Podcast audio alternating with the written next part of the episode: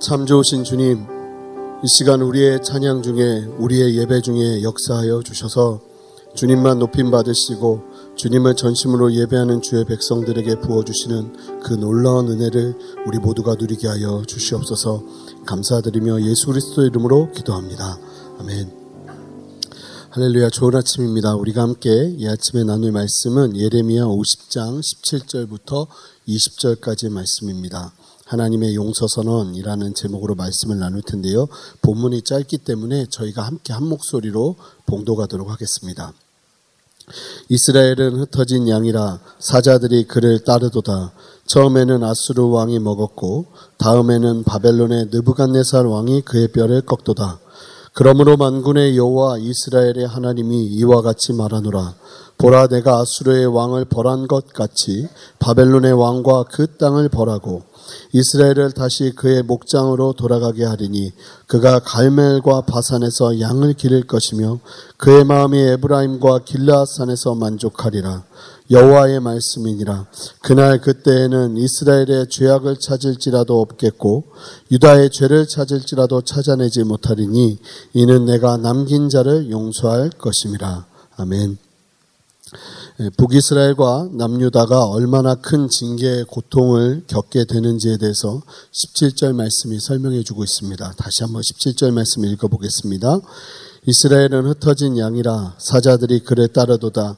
처음에는 아수르 왕이 먹었고 다음에는 바벨론의 느부갓네살 왕이 그의 뼈를 꺾었도다. 어, 이스라엘 남유다와 북이스라엘을 통틀어서 양이라고 표현하고 있습니다. 그리고 아수르 북이스라엘을 물리쳐 멸망시킨 아수르 그리고 남유다를 멸망시키게 될 바벨론을 사자라고 표현하고 계십니다. 사자들이 양을 잡듯이 북이스라엘과 남유다가 주변의 강대국들에게 짓밟힌다고 말해주고 있습니다. 아, 사랑하는 성도 여러분, 아, 할 수만 있다면 여러분들의 삶이 하나님 앞에서 신실하여서 이와 같은 징계를 경험하지 않으시기를 주님의 이름으로 축복합니다. 하나님과 동행하면서 하나님의 인자하심과 그분의 성실하심을 누리면서 날마다 새로운 하나님의 임재 앞에 나가는 은혜를 누리시기를 바랍니다. 왜냐하면 하나님의 징계는 단순한 회초리가 아니기 때문에 그렇습니다. 여러분, 배고픈 사자가 양을 다룰 때 어떻게 다루겠습니까? 조심스럽게 경계하며 다루겠습니까? 사자가 양을 대하는 것은 끔찍하고도 잔인한 것입니다. 아수르 왕이 먹었고 바벨론의 느부갓네살 왕이 뼈를 꺾었다고 설명하는 것을 보면 그 고통이 얼마나 심각했는지를 말해주고 있습니다. 아수르 왕이요 이스라엘의 살을 먹었답니다. 그리고 남겨진 살점과 그 뼈 조각을 바벨론 왕이 그 뼈까지도 꺾어가면서 다 먹어버렸다고 이야기하고 있어요. 실제로 남유다의 마지막 왕인 시드기야는 바벨론 왕에게서 예루살렘 성이 함락되자 도망을 칩니다. 결국 여리고 지역에서 바벨론 왕에게 잡히고요. 바벨론 왕은 시드기야 왕이 보는 앞에서 그의 자녀들과 시드기야가 아끼는 사람들을 다 죽입니다. 그리고는 시드기야의 두 눈을 뽑습니다. 그리고 바벨론으로 끌고 갑니다.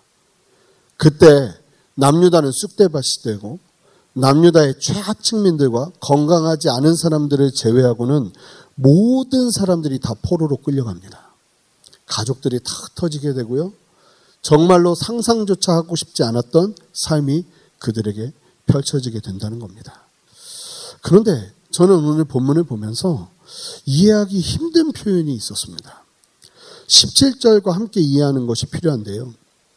이 바벨론, 이스라엘의 남은 뼈까지도 부수는 것처럼 남유다, 예루살렘을 완전히 파괴하고 예루살렘에 있던 솔로몬 성전까지도 이때 완전히 회파됩니다. 심지어는 유다 백성들을 잡아가면서 남유다의 기반을 다 무너뜨리죠. 그런 바벨론을 향해서 하나님께서 하시는 말씀이에요. 함께 18절 말씀을 읽어보겠습니다. 읽겠습니다. 그러므로 만군의 여호와 이스라엘의 하나님이 이와 같이 말하노라. 보라 내가 아수르의 왕을 벌한 것 같이 바벨론의 왕과 그 땅을 벌하고 갑자기 바벨론을 벌하겠다고 하십니다. 왜 벌하겠다고 하시냐면 그들이 교만하게 자신의 힘을 과신하면서 하나님의 백성들을 너무나 잔인하게 다루었기 때문에 하나님께서 벌하신다고 하시는 거예요. 그런데 그 잘 보시면 실제로 하나님은 바산 페르시아를 일으키셔서 바벨론을 멸망시키시죠. 근데 이 말씀을 보면서 참 이해가 되지 않는 것이 하나님은 이스라엘을 치시면서 바벨론을 들어 사용하셔 놓고선 바벨론이 교만하게 쉽게 말하면 분수를 모르고 나대서 하나님께서 그런 바벨론을 또 치시겠다고 해요. 이거 어떻게 봐야 될까요? 하나님이 바벨론한테 야 남유다를 쳐라. 그래서 남유다를 쳤을 뿐인데 이 남유다를 친 바벨론이 니네들 너무 심했어. 그러더니 바벨론도 치겠다는 거예요. 이게 무슨 얘기일까요? 예전에 이런 본문을 보면 참으로 고민했던 것이 왜 하나님은 악을 들어서 사용하시는가 하는 질문이 끊임없이 있었고 그렇게 악으로 비유되는 바벨론을 사용하시고는 또 왜 그 바벨론을 벌하시겠다고 하시는 것일까? 이해가 되지 않았어요. 그런데 오늘 본문을 계속 보면서 사실은 말씀을 한 3분의 2까지 준비했다가 다시 묵상하다 보니까 그게 아니에요. 하나님이 아무리 봐도 이상한 거예요. 왜 바벨론을 들어 쓰셔놓고서 바벨론을 치실까? 저는 이해가 안 되는 거예요. 그런데 오늘 본문을 계속 보면서 제가 알게 된 것이 질문 자체가 잘못된 것이라는 것을 알게 됐어요. 여러분, 이 말씀을 잘 보시면 사랑하는 성도 여러분, 왜 양이 이처럼 사자들에게 처참하게 당하는 것입니까? 그 이유가 하나님께서 악한 바벨론을 사용하셨기 때문이 아닙니까? 그런데 잘 보면 그게 아니에요. 이스라엘이 이처럼 사자들에게 먹히는 이유는 잘 보니까 양된 이스라엘의 목자가 없어졌기 때문이에요. 목자가 없어지다 보니 그냥 사자가 목자 없는 양이니까 어떻게 하는 거예요? 그냥 잡아먹는 거예요. 사랑하는 성도 여러분 잘 기억하시기 바랍니다.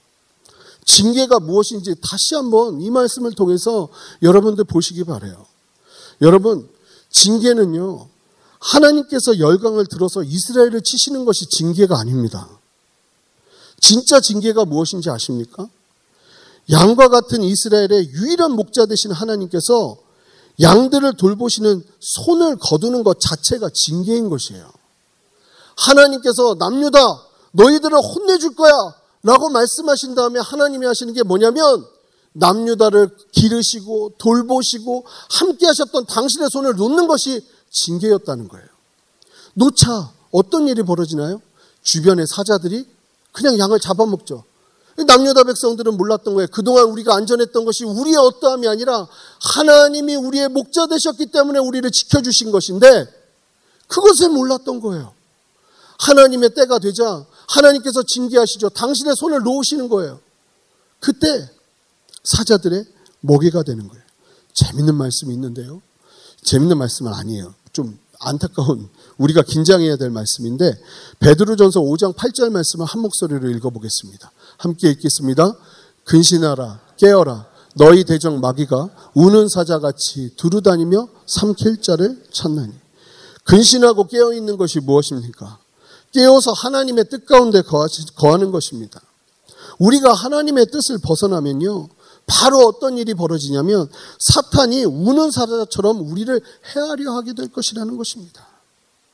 이 말씀이 이해되니까 18절이 이해가 돼요. 하나님께서 양 같은 남유다에게서 손을 거두시자 바벨론이 사자처럼 남유다를 대하는데 하나님이 보시니까 이 남유다가 너무나 극심하게 내 사랑하는 아들, 내 사랑하는 자녀 남유다를 함부로 대하는 거예요. 극심하게 교만하게 멸망시키자 하나님은 그렇게 남유다를 멸망시킨 바벨론도 벌하시겠다고 말씀하세요. 그리고 실제로 무너지지 않을 것 같던 찬란했던 바벨론은 페르시아에게 멸망당하게 됩니다. 여러분, 하나님의 징계는 악을 들어 우리를 심판하는 것이 아니고 하나님께서 우리에게 신실한 손을 거두시는 것입니다. 그럼에도 여러분 그거 아시나요? 하나님이 완전하게 우리에게 당신의 손을 우리에게서 당신의 손을 거두지 않으세요. 우리가 호흡하고 우리가 이 땅을 살아가고 안전하게 지구가 돌아가고 이 모든 것이 무엇을 상징하냐면 주님의 손이 아직도 이 땅 가운데 편만하게 역사하고 계신다는 것을 증거하는 것이에요. 내가 아무리 하나님이 안 계시는 것 같다고 하는 그 순간에도 하나님은 신실하게 아침이 되면 지금 우리가 아침에 오면서 본 것 같이 태가 뜨고 저녁이 되면 밤이 되며 항상 하나님의 돌보심은 우리가 느끼지 못하는 그 상황들 속에서도 신실하게 당신의 신실한 손을 붙들고 계시는 거예요. 진짜 절망은 무엇이냐면, 진짜 징계는 무엇이냐면, 그러한 하나님의 손이 우리에게서 떠나가는 것이라는 거예요. 잘 보세요. 하나님께서 손을 거두시지만 버리지 않고요. 잠시 떨어져 계시는 거예요. 그리고 그런 이스라엘이 사자와 같은 열강들에게 짓밟히시자 하나님은 그 사자와 같은 열강들을 벌하세요. 이게 바로 하나님이신 것이죠. 우리를 벌하시되 우리를 버리지 않는 하나님 말입니다. 함께 19절을 읽어보겠습니다. 함께 읽겠습니다. 이스라엘을 다시 그의 목장으로 돌아가게 하리니 그가 갈멜과 바산에서 양을 기를 것이며 그의 마음이 에브라임과 길라산에서 만족하리라. 하나님께서 바벨론을 멸하시고 벌하시고 이스라엘을 다시 돌아오시겠다고 말씀하세요. 갈멜과 바산에서 양을 기를 것이라고 하는데요. 갈멜은요. 이름 자체가 기름진 과수원이라는 뜻이고요. 이스라엘의 서쪽에 있는데 지중해에서 불어오는 습한 바람을 맞아서 땅 자체가 아주 기름진 곳이었다고 합니다. 이 바산은요. 요단 동부 상부 지역으로 예로부터 농업과 모축거북이 알맞은 땅으로 알려진 곳입니다. 그러니까 동과 서 모든 곳이 회복될 것이라는 것을 상징하시는 거예요. 이 갈매가 바산에서 양을 기르게 될 것이라고 말씀하시고 에브라임과 길라산지에서 만족하리라 하시는데 이 모든 지역이 다 어디냐면요. 북이스라엘에 속한 지역이에요. 즉 북이스라엘도 회복될 것이라는 것을 하나님은 예레미야를 통해서 말씀하시는 거예요. 그러면서 아주 놀라운 말씀을 오늘 주님께서 하세요. 20절 말씀 함께 읽어보겠습니다. 시작. 여호와의 말씀이니라. 그날 그때에는 이스라엘의 죄악을 찾을지라도 없겠고 유다의 죄를 찾을지라도 찾아내지 못하리니 이는 내가 남긴 자를 용서할 것입니다. 여러분 하나님의 뜻을 여호와의 말씀이라라고 말씀하시면서 아주 강하게 강조하고 계세요. 그와 함께 뭐라고 말씀하시냐면 회복의 때에 이렇게 말씀하세요. 계속적 본문을 띄워주시겠어요? 이스라엘의 죄악을 너희들이 찾아도 없을 거다. 유다의 죄를 찾아도 찾아내지 못할 거다. 이게 이들이 죄가 없기 때문이 아니에요. 왜냐하면 이유는 딱 하나. 하나님께서 일방적으로 북이스라엘에 남겨진 백성들과 유다에 남겨진 백성들을 그냥 용서하실 것이라는 거예요. 그들이 징계를 충분히 받았기 때문에. 이것이 은혜인 거예요. 하나님의 용서인 거예요. 이런 상황을 보면 이런 법이 어디 있냐고 말할 수 있겠지만 하나님께서 정하신 거예요. 용서는 누가 하는 거냐면 하나님이 하시는 거예요. 그 기준은 누구에게 있는 거냐면 하나님에게 있는 거예요. 제가 예를 들어 볼게요. 이제 본문 안 하셔도 됩니다. 예를 들어 볼게요. 중학교 2학년 때 제가 지금도 선명하게 기억하는데요. 두 명의 친구가 선생님한테 잘못해서 매를 맞게 되었어요. 근데 첫 번째 친구가 얘가 굉장히 내성적인 애예요. 선생님이 막 뭐라고 하시니까 아무 말도 하지 않고요. 엎드리라니까 엎드리고 매를 맞는데 서른 몇 대를 맞더라고요. 너무 많이 맞는데 저희가 막 다 공포에 질렸어요. 근데 문제는 그 서른 몇 대를 맞고 있는 걸 보고 있던 다음에 매 맞을 애였어요. 그걸 보니까 얼마나 극심한 공포가 일어났겠어요? 그리고 이제 두 번째 애가 맞을 차례가 됐어요. 근데 갑자기 얘가 뭐라고 하냐면 선생님 바지가랑이를 붙잡으면서 손을 싹싹 빌면서 잘못했어요, 잘못했어요, 잘못했어요. 다시는 안 할게요, 다시는 안 할게요. 그러더라고요. 근데 더 놀라운 상황이 벌어졌어요. 선생님이 엎드리라고 하더니 얘한테는 두 대만 때리더니 일어나라고 그러는 거예요. 그랬더니 첫 번째 매 맞은 애가 그 소심한 애가 얼마나 분했나 눈물을 흘리기 시작했어요. 이 굉장히 웃기는 얘기인데 이게 말이 안 되잖아요. 그런데 두 번째는 선생님한테 잘못했다고 잘못했다고 하니까 선생님이 그냥 얘는 두 대만 때리고 만 거예요. 애를 때릴 권리가 누구에게 있는 거예요? 선생님에게 있는 거예요. 얘 둘 다 잘못했어요. 근데 두 번째가 잘못했다고 잘못했다고 하니까 그 첫 번째도 선생님이 말할 때 아무 말도 하지 말고 아는 게 아니라 잘못했다고 했으면 살았어요. 그런데 가만히 있으니까 서른 몇 대 맞고 엉덩이가 너덜너덜해졌고 두 번째는 그걸 보고 너무 무서우니까 선생님 바지 잡고 잘못했어요, 잘못했어요 했더니 얘는 두 대만 맞고 살았어요.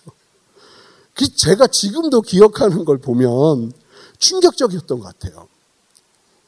두 대만 때리고 이제 제가 정확한 비유인지 모르겠지만 이 용서는요 용서하는 분의 결정에 따르는 거예요. 용서하는 분에게 결정권이 있다는 겁니다. 그분의 결정일 뿐이에요. 하나님께서 이제 되었다고 내가 너희를 용서할 것이라고 말씀하시면 되는 거예요.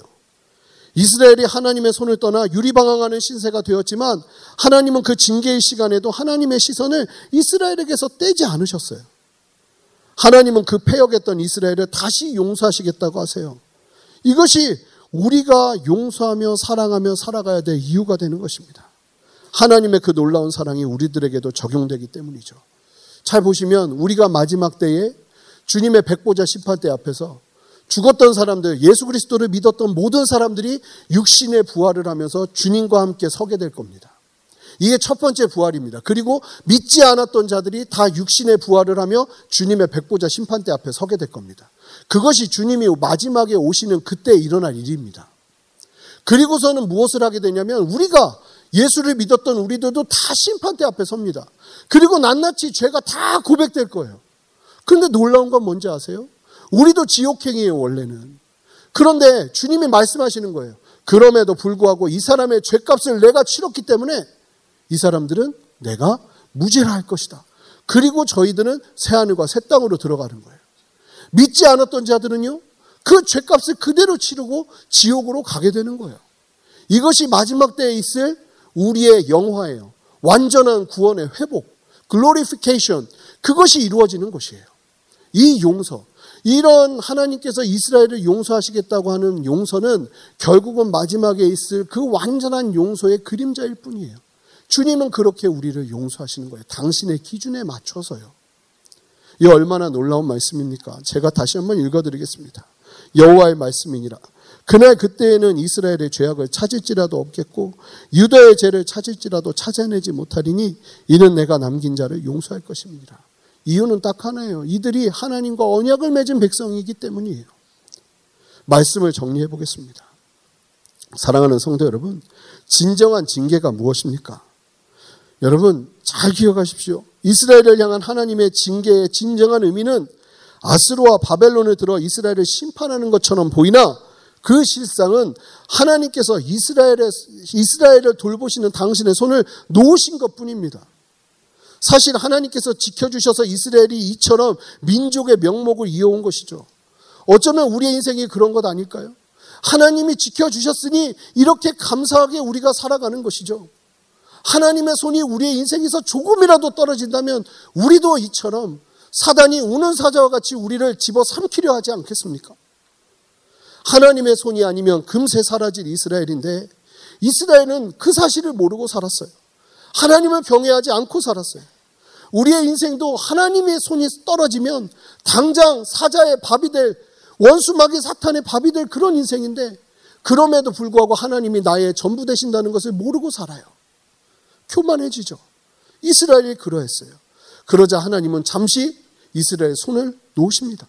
목자 없는 양이 된 이스라엘은 사자와 같은 아스루와 바벨론의 포로가 된 것입니다. 그리고 그 과정에서 하나님은 감사한 것은 이스라엘을 그냥 버리시는 것이 아니라 끝까지 지켜보시면서 그들을 당신의 손으로 다시 회복시키신다는 거예요. 이미 그들은 뼈까지도 다 깨물려 버려서 바스러져 버린 흔적조차 남지 않은 존재가 되어버렸어요. 그러면 역사 속에서 이스라엘은 사라져야 돼요. 그런데 에스겔서의 환상 아시잖아요. 메마른 뼈에 하나님께서 말씀하시자 살이 붙고 사람이 되며 군대가 되어서 하나님의 나라와 영광을 위해 사용되어지는 그 놀라운 환상처럼 그 죽음처럼 되어버린 이스라엘은 다시 하나님의 손 안에서 회복되고 일어나며 당신의 군대가 되는 것입니다. 사랑하는 성도 여러분, 우리에게 있어서 늦은 때란 없는 것이에요. 내가 지금 늦었다고 생각해도 내가 하나님 앞에 다시 한번 붙을 힘만 있다면 하나님은 다시 한번 여러분들을 붙드실 거예요. 뼈 조각밖에 남지 않았다고 해도 파기된 그릇 같다 해도 하나님에게 그것은 전혀 문제가 되지 않아요. 내가 하나님을 붙들기만 한다면 하나님은 우리를 붙드시고 우리를 세우실 뿐만 아니라 오늘 이 말씀처럼 다시 돌아오게 하셔서 동과 서 네가 잃어버렸던 그 모든 땅을 내가 다시 한번 회복해 하리라는 아버지의 회복의 약속을 이루실 것이 이스라엘에게 그리하시는 것처럼 말입니다. 사랑하는 성도 여러분. 오늘 이 말씀을 보면서 하나님을 무서워하면 그것은 여러분들이 성경을 잘못 읽으시는 거예요. 이 말씀을 보면서 뼛속 깊이 새겨지는 것은 바로 하나님의 사랑입니다. 정말로 말도 말도 안 되는 남유다를 향한 하나님의 그 사랑만입니다. 여러분, 하나님을 오해하지 마십시오. 하나님의 신실하심을 붙들면서 여러분 하나님의 손이 내 안에서 떠나지 않기를 바라며 하나님 앞에 내 삶 전부를 드리면서 그분 앞에 서시기 바랍니다. 그리할 때 주께서 주시는 은혜와 돌보심의 역사가 여러분들 안에 충만할 줄 믿습니다. 함께 기도하시겠습니다. 주님 감사합니다. 우리의 인생은 하나님의 손이 함께하기에 감사한 인생입니다. 하나님 우리의 인생은 하나님의 손이 떠나면 우는 사자와 같이 사단의 먹이가 될 수밖에 없는 인생입니다. 하나님 우리에게 필요한 것이 무엇입니까? 주님 꼭 붙들고 가는 것인 줄 믿습니다. 우리에게 필요한 것이 무엇입니까? 주님 의지하며 가는 것인 줄 믿습니다. 하나님에 대한 오해를 내려놓고 하나님의 손이 나와 함께 하시기를 간절히 바라며 주님 앞에 서는 우리들 에게 역사하여 주시옵소서 예수 그리스도 이름으로 기도합니다. 아멘.